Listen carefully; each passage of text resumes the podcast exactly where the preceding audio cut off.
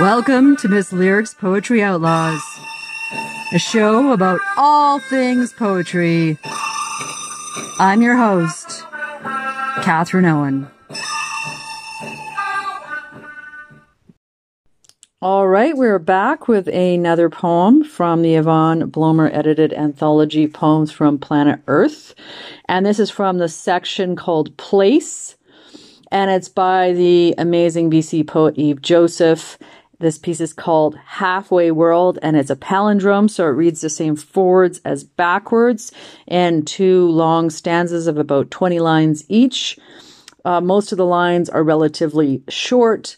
There's two long lines within both sections. The longest is the Truth and Reconciliation Commission, for obvious reasons.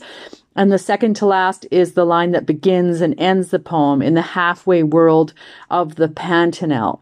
The Pantanal is a tropical wetland area, the largest in the world, in Brazil, and home to a great diversity of species. And this poem connects that region and its loss of indigeneity with what has been going on in Canada for uh, over one hundred years now, one hundred fifty years, and how this this poem actually almost uh, foreshadows what's happened recently with the discovery of all the unmarked graves of children. And it asks if the Truth and Reconciliation Commission is actually doing what it needs to do in order to get any closer to justice when indigeneity of all species, including humans, are treated with everything from suspicion, racism, opposition, cruelty, destruction, eradication. Can we not meet in the middle? And what is at the middle of this poem is, how will the dead speak? So this is the hinge line between the two parts of the palindrome, where Joseph says, how are we going to come to a place where we can meet in this halfway world, and we can understand that we are all vital for the true health of society and the planet? So here's Eve Joseph's Halfway World. In the halfway world of the Pantanal, aquatic and terrestrial, ghost stars and fireflies everywhere. Nights smelling of ripe fruit, lilies, dirt roads. Breathing it all in, visitors, the two of you, like moss-green birds, exotic and endangered. The indigenous people gone, the children stolen.